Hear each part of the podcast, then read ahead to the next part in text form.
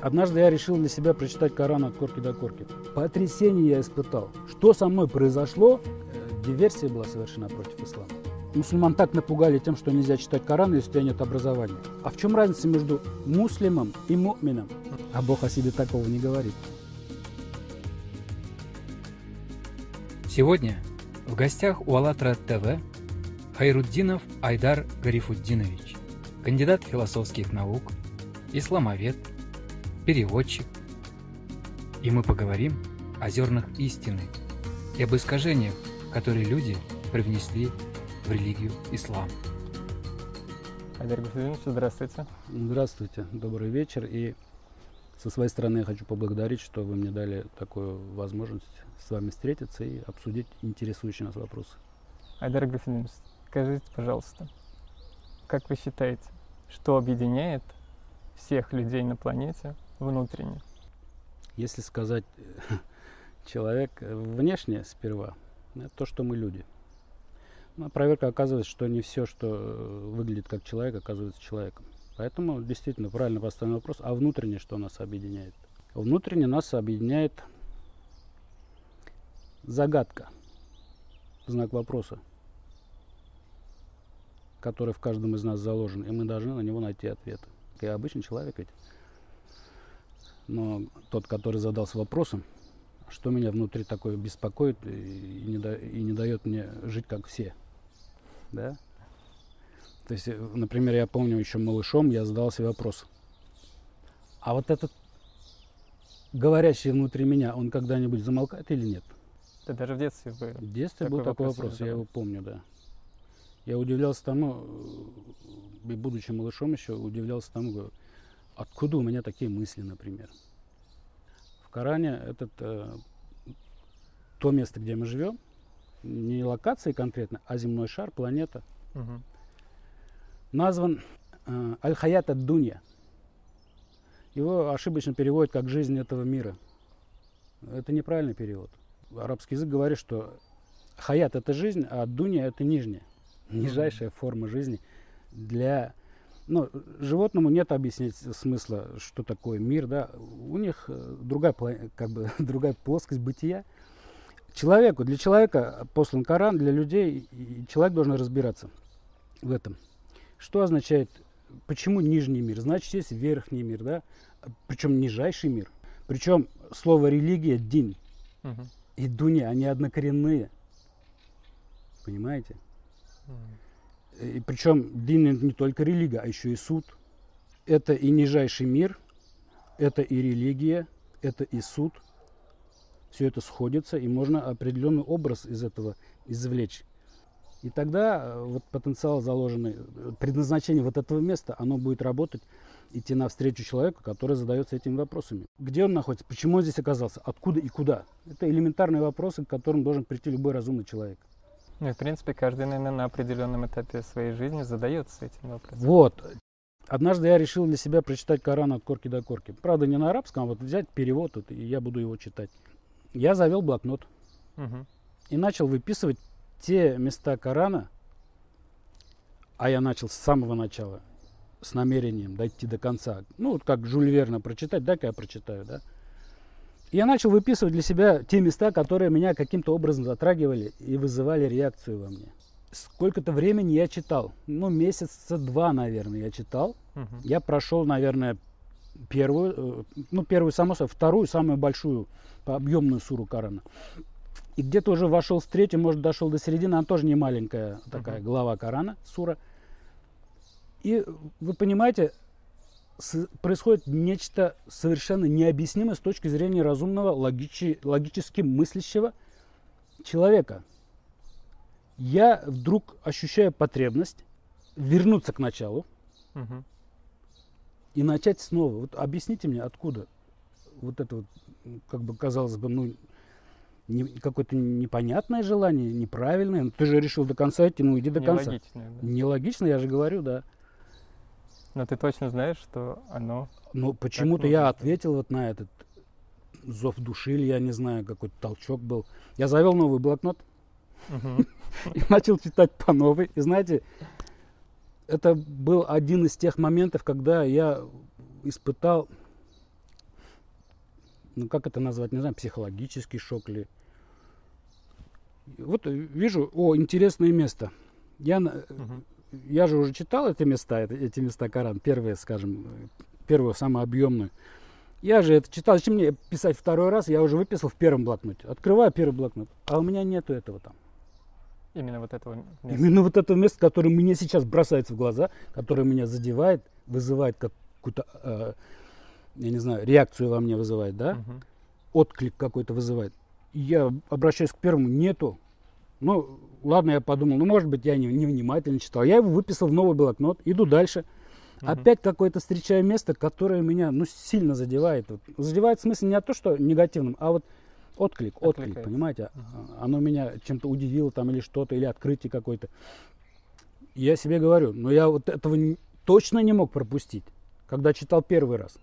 Открываю свой первый блокнот с записями, нету этого места. Потрясение я испытал. Что со мной произошло за какие-то ну, небольшой промежуток времени, там, я говорю, ну, месяц, два, полтора, может быть, несколько недель. И вдруг я возвращаюсь к началу, начинаю читать, и я вижу совершенно другие вещи. А те, которые были раньше, они уже как бы не попадают, не вызывают во мне такого отклика. И что произошло во мне такого, что я вот раньше вот этого не видел, а почему я сейчас... Это я сейчас понимаю, что когда состояние духа, э, степень его развития или пробуждения, или, ну какая-то эволюция в нем происходит, и он начинает видеть другие вещи. В том же тексте. А текст это вполне, ну просто материальный текст, мы видим же, но какие смыслы в нем заложены. Я думаю, это э, человек может испытать не обязательно читая Коран, это любое произведение. Возьмите того же Экзюпери, например, да, один из моих любимых писателей. Угу. С ним, читая его, будет то же самое. Я э, сторонник, убежденный сторонник понятия переселения душ. И э, вот если с этой точки зрения подойти, но я не открыватель этого, понимаете, это и у суфиев было. Угу. И в исламе есть некоторые течения, которые как бы эту идею озвучивают, но она у них очень ограниченная. Она не, не имеет вселенского масштабного характера, в том, котором, я как предполагаю, Бог это сотворил, вот этот механизм. В Коране сказано, что Аллах сотворил души. С этим никто не спорит. Правда, с понятием душа здесь еще можно как бы обсудить. На самом деле речь идет о духе. Потому что, опять-таки, из Корана Аллах вдохнул дух от духа, свой, от духа своего. Угу. И Адам ожил, и вот это вот все э, человечество началось. Э, причем не откуда-то из ничего Всевышний сотворил вот этот дух. От себя, это ясно сказано. Он от состояния ничего разовьется до состояния всего. И важнейший этап это вот его эволюция – в человеческом теле. Она продолжается только а, Богу ведомо, сколько она продолжается воплощений. Даже в исламе есть намеки на это, но эти вещи очень, очень скрыты, они вычеркнуты. А вот этот образ Сират Купере, моста Сират, угу. Тонкий мост над, э, тоньше лезвие меча, угу. который протянут над адом, да, и который якобы в э, судный день люди, воскрешенные из могил, будут переходить, и кто не перешел, кто, кто отягощен грехами, тот упадет в ад. Угу. Вот этого понятия в Коране нет, но, наверное, очень мудрые люди этот образ внесли в ислам. Потом немудрые люди его неправильно истолковали, и он стал работать вот таким образом. Но тем не менее, когда дух получает воплощение в человеческом теле, он становится на этот мост. И, конечно, он первые э, сколько-то воплощений, энное количество, он будет с него падать и он будет обратно возвращаться, ставиться на то место, где он упал, и продолжать движение оттуда. Наша задача как духа перейти этот мост. А тело, которое нам дается, это лишь инструмент. Это как автомобиль. Чтобы из Казани до Арска доехать, ну, как бы быстрее на автомобиле. Мы могли бы выбрать и другую повозку, но в этом случае модель не работает. Я говорю о принципе. Но тут Нам мы возвращаемся к вопросу, а кто мы? Кто же мы? Кого можно назвать, что вот это и есть я? Это очень серьезный вопрос. Потому что, например, в какой-то момент я понял, что вот та социальная личность, которую я себя представляю, которая отражена в паспорте, там, в каких-то документах, по которой меня узнают мои э, друзья, знакомые и, и те же студенты, например, мои, это не есть я. Это, это только инструмент. Вот это, может быть, и называется рождение свыше, когда ты понимаешь, что ты совсем не то, чем себя представлял. То есть в зеркале себя не увидишь? Да, да. Вот настоящего себя в зеркале не увидишь. Ты увидишь ту оболочку только. Образ. Да. Второй раз у меня зашевелились волосы на голове. Не от ужаса, а от изумления. Угу. Это когда я вдруг, э, поскольку я ну, занимаюсь э, всю жизнь и арабским языком, я его читал непосредственно, воспринимаю то, что там сказано. Здесь э, я должен буду сейчас немножко отвлечься и вернуться к тому моменту потом, uh-huh. где я сейчас остановился. Почему? Очень важная вещь, что э, в исламе, к сожалению, много э, всякого того, чего ислам, исламом не является, но один из таких моментов это то, что рядовые мусульмане, как бы, ну, они не допущены к чтению Корана самостоятельно. Это очень серьезно. Это, это э, диверсия была совершена против ислама. Понимаете?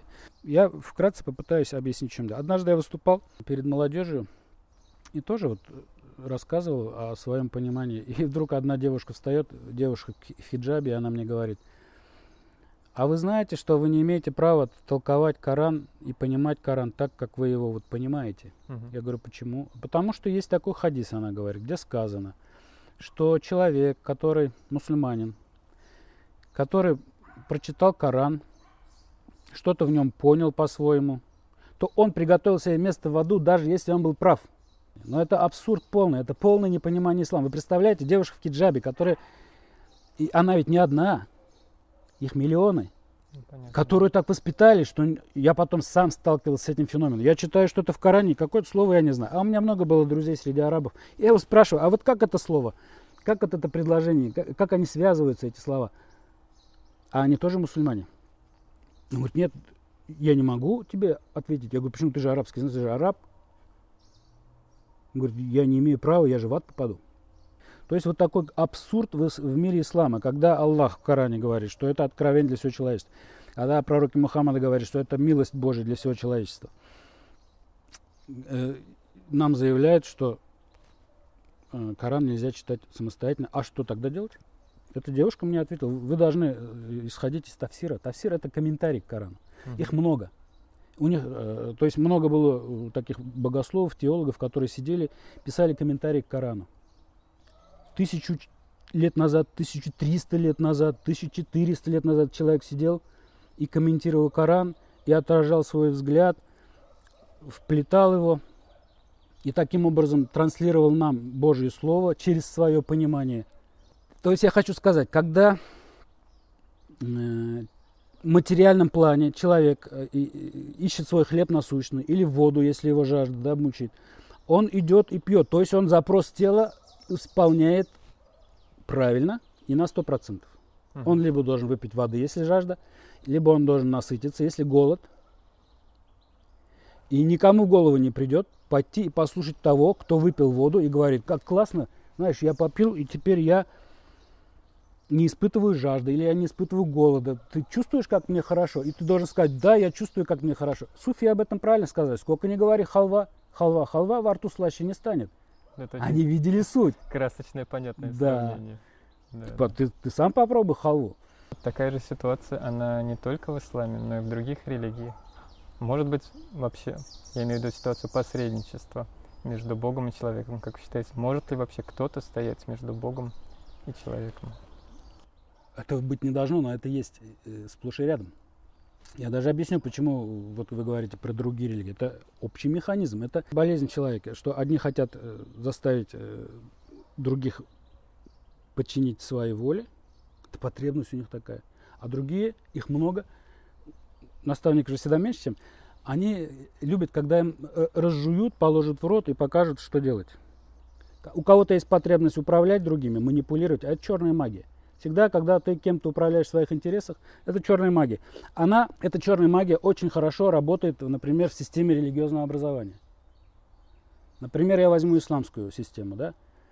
Я считаю, что если в медресе, то есть то место, где мусульмане изучают, изучают ислам, само по себе неправильное, но пока я использую, неправильно это э, мысль изучать ислам.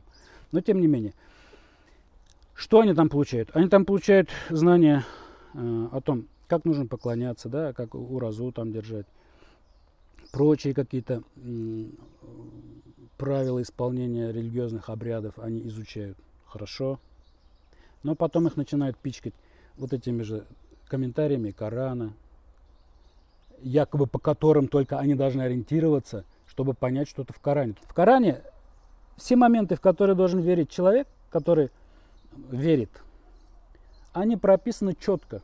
Мусульман так напугали тем, что нельзя читать Коран, если у тебя нет образования.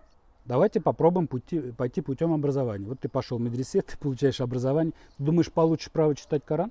Нет. Тебя же напичкают тем, как вот этот толковал, вот этот.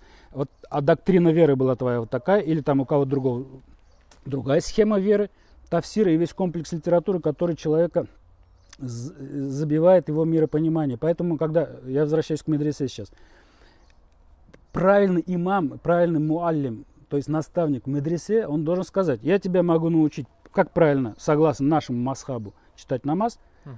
э, держать уразу, там, выплачивать закят, и вот эти, ну, все, что касается обрядов. Я тебя могу научить даже, как э, заключить брак, как расторгнуть брак и другие бытовые какие-то социальные моменты. Но я тебя не могу научить исламу, он должен сказать. Потому что исламу тебя может научить только Аллах. А Аллах в Коране сказал, а мы же не читаем Коран, поэтому не знаем. Аллах в Коране сказал, что если он кому-то желает добра из своих служителей, то он ему расширяет грудь для ислама. То есть не мулла тебе даст ислам, и не алим медресе тебе даст ислам. Ислам тебе может дать только Аллах. Почему они этого не говорят? А потому что они себе присвоили право вот мы тебе даем ислам, мы тебя обучаем ислам. Поэтому я говорю, э, понятие учиться исламу, оно неправильно. Только, только Всевышний Бог научить может человек ислам. Более того, я скажу, э, когда человек произносит шахады ашхаду ля илях иллаллах, ашхаду Мухаммад абдуху расулю, да, считает, что он принял ислам. И он уверовал. Но это далеко не так. Он принял ислам, да. Он исполняет обряды, он мусульманин, но он не мумин. В, в исламе есть два понятия, это коранические два понятия. Муслим и uh-huh. мумин. Uh-huh. Муслим это тот, кто совершает э, все обряды. Мумин, я сейчас объясню, что такое мумин. Я с, э, с того момента, как начал читать исламскую литературу, а это был как раз период перестройка, там вот это все начало возвращаться, и в том числе религиозная литература какая-то, да, мы начали uh-huh. понимать, что значит а, мумин, э, мы начали думать, что мы понимаем теперь, что такое мумин, что такое муслим. И там писалось, что я даже переспрашивал у своих э, друзей мусульман, может, думаю, я ошибаюсь, может, где-то я заблудился, и поэтому обращался к ним. Я спрашивал, а в чем разница между муслимом и мумином? uh Мне говорили, ну, муслим, э, мумин это тот, который уверовал в Аллаха, а мусульманин это тот, который исполняет все обряды. Поэтому он выше мумина по своему статусу. Ну, окей, я соглашался, я же не знал. Угу. А потом, когда я прочитал Коран, это очередной момент, который для меня стал холодным душем. Случай такой, что пришли э, из пустыни к пророку Мухаммада э, некая группа арабов, которые сказали, мы э, заявили о себе, мы уверовали. Mm-hmm. Уверовали в арабском, это они фактически сказали, то есть они используют глагол «мы уверовали», а из этого глагола получается слово «мумин», верующий. И происходит удивительная вещь.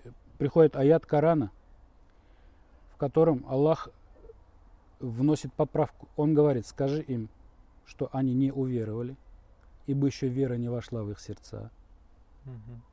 А они а, повинующиеся. Из, слова, из глагола повинующийся получается слово муслим, мусульманин. Вот и все. И все, чему нас учили, что мумин, э, верующий, это первая ступень, а мусульманин выше, все переворачивается. Когда я одному своему товарищу мусульманину это сказал, он просто взмахнул руками и убежал. Он сказал, этого не может быть никогда. И убежал. То есть настолько шокирует, когда ты видишь правду, и, и, а поскольку ты запрограммирован на, на другие вещи, ну, это принять невозможно. Вот в исламе есть такое понятие, как таухид.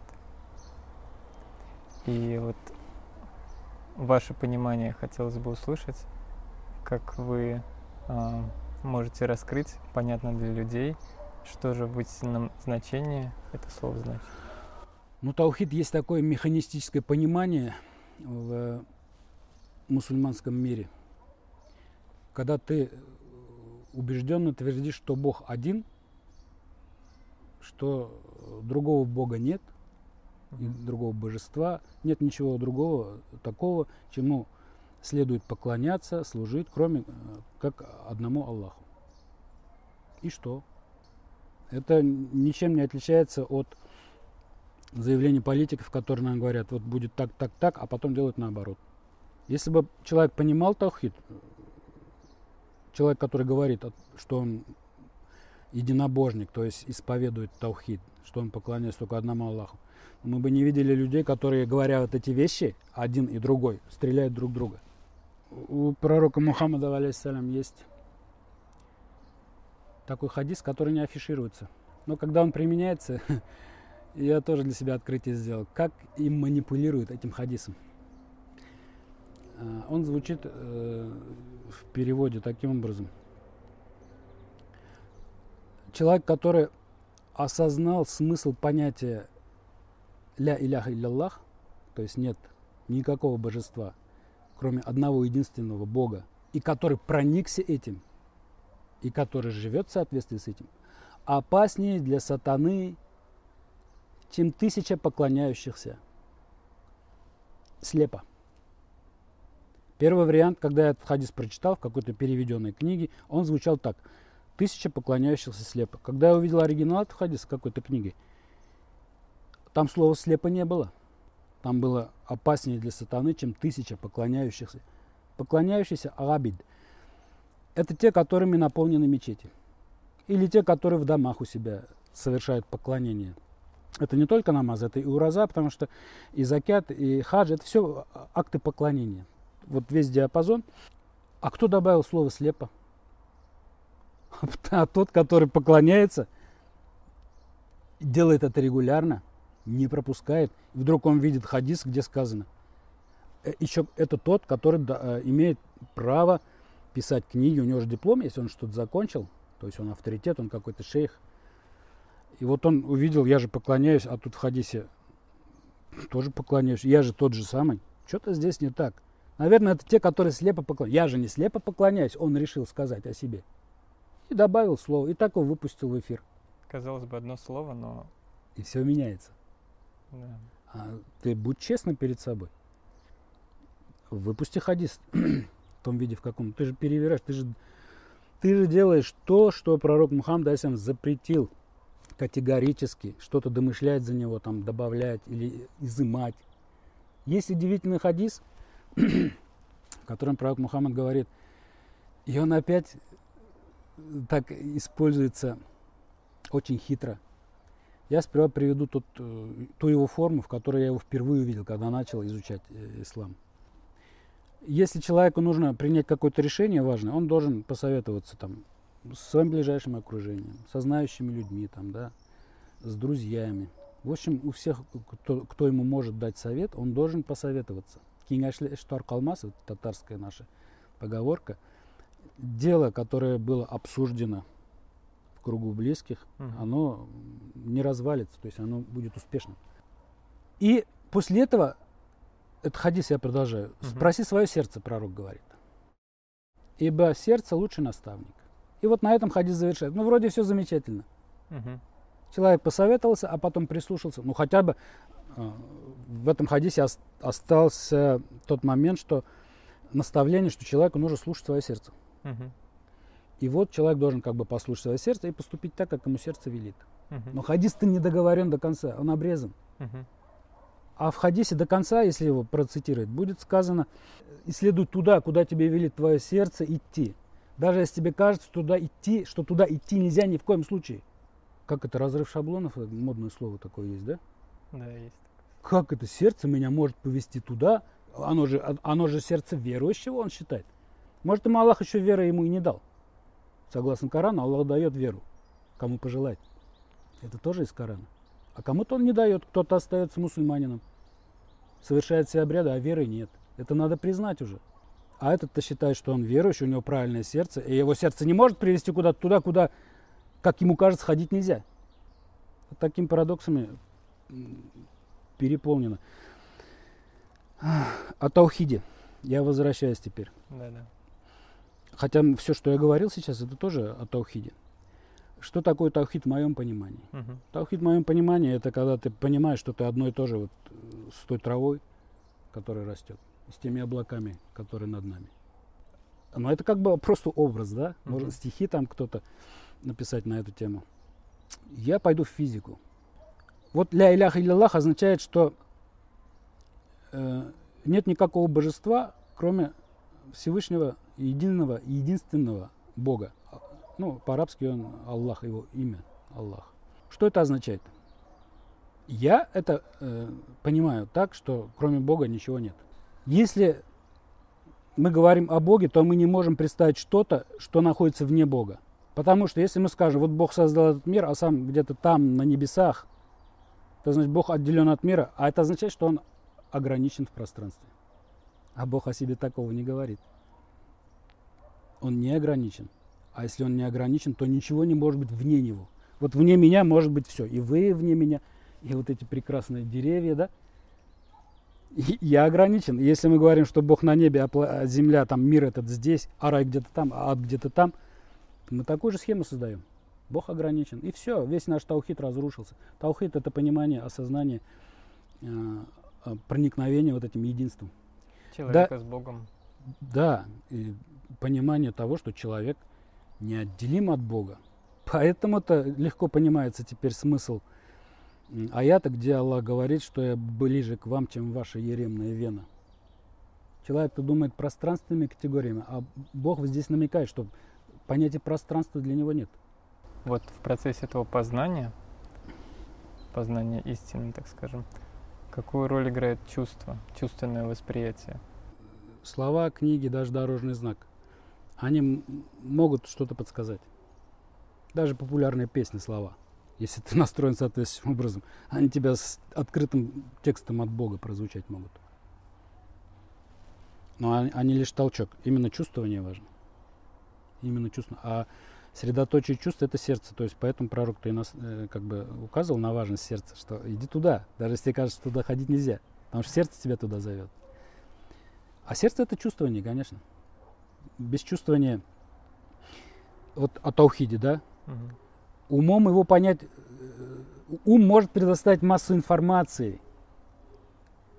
Вот, например, современная физика, а это уже область такой эмпирической информации, которую можно на приборах, там, а, кстати, она так и сделана.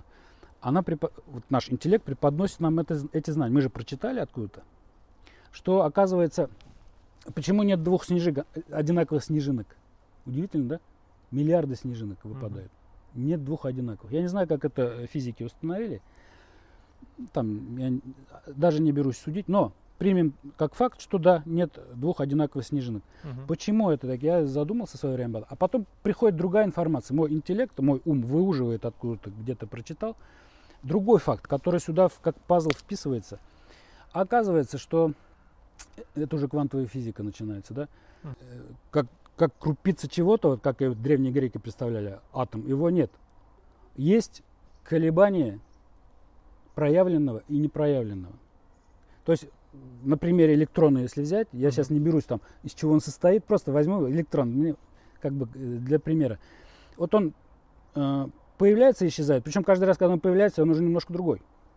И место может быть у него другое, или там характеристика какая-то другая, если это не вещь, э, а волна, да, потому что Мгм. еще И частица волны. да-да-да, вот, вот эти же вещи вы представляете. А частота с, э, вот этого колебания между бытием и небытием. Мгм. Хотя то, что небытие, это опять-таки неправильно. Небытия нет, есть только Бог. А вот та проявленная часть в том спектре, где мы видим, Мгм. и уход в непроявленное, то самое, что мы э, невидимый для нас мир. Аль-Гайб по-арабски. Эта частота настолько огромна, что это 10 э, в 13 степень. То есть сколько там нулей получается? 14 нулей с единицей, да? То есть такого, такой частоты колебаний не- количество снежинок выдать не может. На Земле нет столько, коли- столько снежинок, да и во Вселенной нет.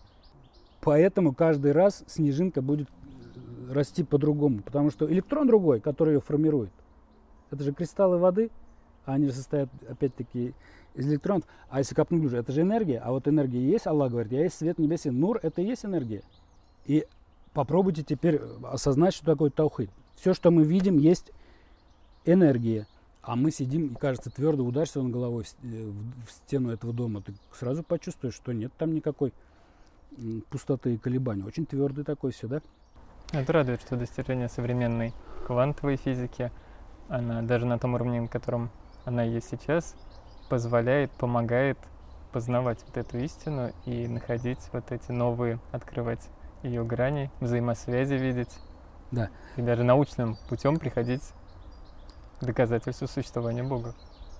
Проблема только в том, что не всем это интересно. Если вот эти вещи ум тебе преподносит, ты их собираешь, компонуешь в мозгу у себя.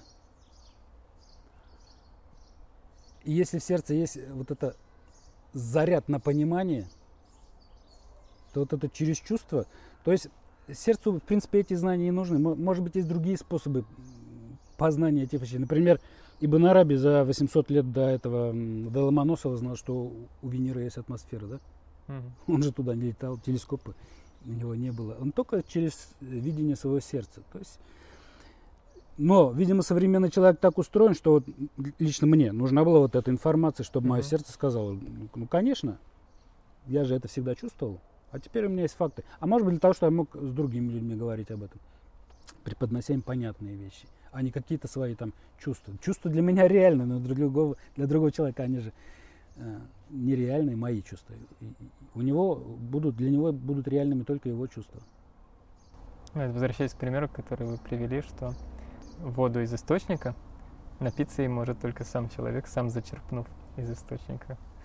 Да, я этот пример... рассказами. Да. Я привожу этот пример всегда. Я говорю, ребята, когда общаюсь с мусульманами, э, вы, конечно, начитаны, но э, ваша беда в том, что вы начитаны, причем вас напичкали, и причем преподнесли это вам как исламское знание, как сам ислам. А фактически вы пьете воду, исток который где-то находится далеко, а вы пьете воду, куда каждый что-то уже на том участке, который от источника, где чистая вода, до тебя уже кто-то что-то свое добавил. И ты пьешь нечистую воду. Да, конечно, там вода есть, это тебя и привлекает. Э, как дух, который, который давал обещание Аллаху, что он признает его своим Господом.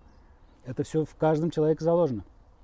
И ты уже э, благодатен в том, что тебя к этому притянуло. Ты же не ходишь где-то на полях, а ты пришел к этому источнику, и ты пьешь пока еще мутную, кем-то загрязненную, но ты все-таки тянешься к этой влаге, которая там присутствует.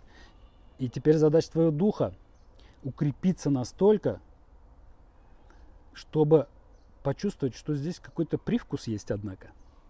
Да? Или что-то с цветом не то, а должен быть чисто незамутнен. Вода – это же такой символ сильный. Ни вкуса, ни запаха, ни цвета. И когда твой дух почувствует, что нет, твой дух это неправильно, когда ты, как будучи духом, как ты как дух, почувствуешь, что что-то не то, ты пойдешь к источнику, и тебе не будет никакого дела до того, что тебе будут говорить те, которые подливают туда. Они будут тебя э, ругать, проклинать, как угодно, но ты пойдешь к источнику и будешь пить оттуда, и будешь прав. В связи с этим хотелось бы задать еще такой вопрос.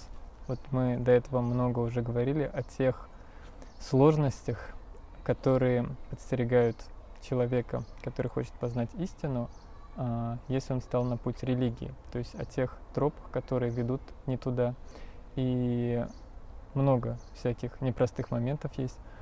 А что можете вы все-таки подсказать, посоветовать, исходя из вашего жизненного опыта, какие-то маяки на пути, на что человеку все-таки можно ориентироваться? Потому что вот это понимание, что есть религия, а есть вера, оно есть у очень многих людей, что это разные вещи, и многие люди видят, что что-то происходит не то, но при этом не знают, не понимают, э, не видят каких-то вот ориентиров, на что можно ориентироваться.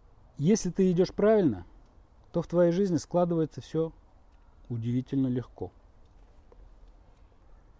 В нужное время возникают нужные ситуации, появляются нужные люди. Совершенно невероятные вещи случаются, если ты идешь правильно. Если вот это стремление духа э, не находит себе препятствий в виде интеллекта, который давит на него, там, который запугивает, что ты там, э, например, останешься без денег, если ты пойдешь туда, или там друзей потеряешь, если ты пойдешь сюда. Следовать зову сердца это звучит. Это первое. Моя дочь спросила меня в юношеском возрасте, папа, а Бог есть? Я ей сказал, ты должна будешь сама установить этот, ответить на этот вопрос, есть он или нет. Если бы я начал втюхивать, да, Бог есть, но я был бы неправ. Поэтому Свобода выбора. отвечать зову сердца, во-вторых, быть смелым. Он пугает вас, ну, в Коране сказано бедностью, это самый очевидный, э, поскольку, ну, как бы причина бедность. Поэтому она, видимо, Аллахом и выбрана была. Он пугает вас бедностью и толкает совершать мерзости. Кто это он? Хороший вопрос. Да, ну там речь идет о том, кого мы называем сатаной. Вот теперь человеку нужно задуматься. Действительно, постоянно меня что-то пугает. И вот это вот, э, тот, который внутри нас постоянно чем-то пугает, особенно когда речь идет о бедности, это и есть он. Страху уступать нельзя. Страшно, но преодолевай свой страх. Особенно, когда речь идет о том, чтобы съесть свой завтрак самому или испить из источника. Потому что Иисус правильно сказал, познайте истину, и истина сделает вас свободными. Хотя, когда я вот буквально на днях со своим хри- э, христианин, мой друг, с которым мы вместе служили, он говорит, здесь Иисус имел в виду веру. Я говорю, в смысле веру? Ну, он говорит, познайте веру, и вера сделает вас свободным. Но я говорю, Иисус сказал не про веру, а про истину. Почему? Говорит, переиначиваешь э, то, что... Ну, нас так учили. Видите, везде одинаковая история, что в христианстве, в православии, что в исламе. Э, всегда кто-то что-то намутил, и вот это преподносит как истину. Я сказал, идти за сердцем, не бояться, преодолевать свой страх. И третье, это нужно опуститься на дно, пока Нет. человек не начнет задыхаться. Вот опять-таки надо разделить человек как биологический организм, который задыхается в дыму пожара, чтобы ощутить, как цена жизни, и он будет спасать. Это только модель того, что в духовном плане должно произойти. В духовном плане ты должен такую же жажду испытать, что никакая вода с примесями тебя больше не устроит. Тебе только чистый источник. Важнейшие вещи передает через ну, анекдотические случаи. Вот Хаджана Средин, да? Это же для кого-то анекдот, а для, а для того, кто ищет, у которого дух уже вот настроен на мудрость, на подсказки, он же в этих анекдотах видит уроки для себя, как нужно поступать. Хаджана Средин, который, которого сосед спрашивает, Эй, Хаджа, а что это у вас там вечером так грохотало вчера там в, дом, в доме? Он говорит, это мой халат скатился с лестницы. Сосед спрашивает, да, брось ты, разве халат может столько шум произвести? Ну да, но в халате же был я. Это вот как раз э, подсказка того, что, от чего человеку нужно в себе избавляться. А избавляться в этом случае нужно от желания как бы не выглядеть дураком, глупцом там или неудачником. Не нужно этого бояться. Опять-таки преодоление страха. Потому что через этот страх э, социального лузерства, да, вот где-то провалиться, не состояться. Вот этот страх, это же опять способ манипуляции того самого нашего недруга, которого мы, мы не видим, а он нас видит, в Коране об этом сказано. Понимаете, подсказки, а история Хаджан Средин создавались величайшими мудрецами, которые постигли, они испили из источника. А когда человек э, испил из источника, то мудрость из него будет изливаться. Он может сочинять такие истории для других, подсказки, как вы сказали. Правда – а понимание правды, чувствование правды заложено в каждого человека в качестве фитры. Фитра – это кораническое понятие, оно означает богоданное естество человека, сориентированное на возвращение к нему же, на поиск его. Даже самый вот мы э, привыкли судить же, да, вот если человек там совершил преступление, даже, даже преступник, в нем сидит э, чувствование правды и неправды. Правильно он поступает или неправильно. Он понимает, что он неправильно, что он преступник, он понимает. Поэтому, когда Иисус говорит, не судите и не будете судимы, это означает, что ты не лезешь туда, э, в ту область, которой Бог занимается. Он знает, кому какое испытание дать, кого через что провести. Кто ты такой, чтобы судить? Что этот преступник негодяй. Скажи, ты совершил мерзкий поступок, но не говори, что ты плохой при этом. Пророк Мухаммад Алисам говорит, нельзя говорить о себе «я плох». Всего несколько слов. А какая величайшая, глубочайшая философия отношения к жизни. Тот, кто э, от пророка слышит эту мудрость, не говоря о себе «я плох», там «я лузер» и так далее, да? он о другом не скажет такого. Это же так просто. Это же э, душевная, духовная гигиена. Mm.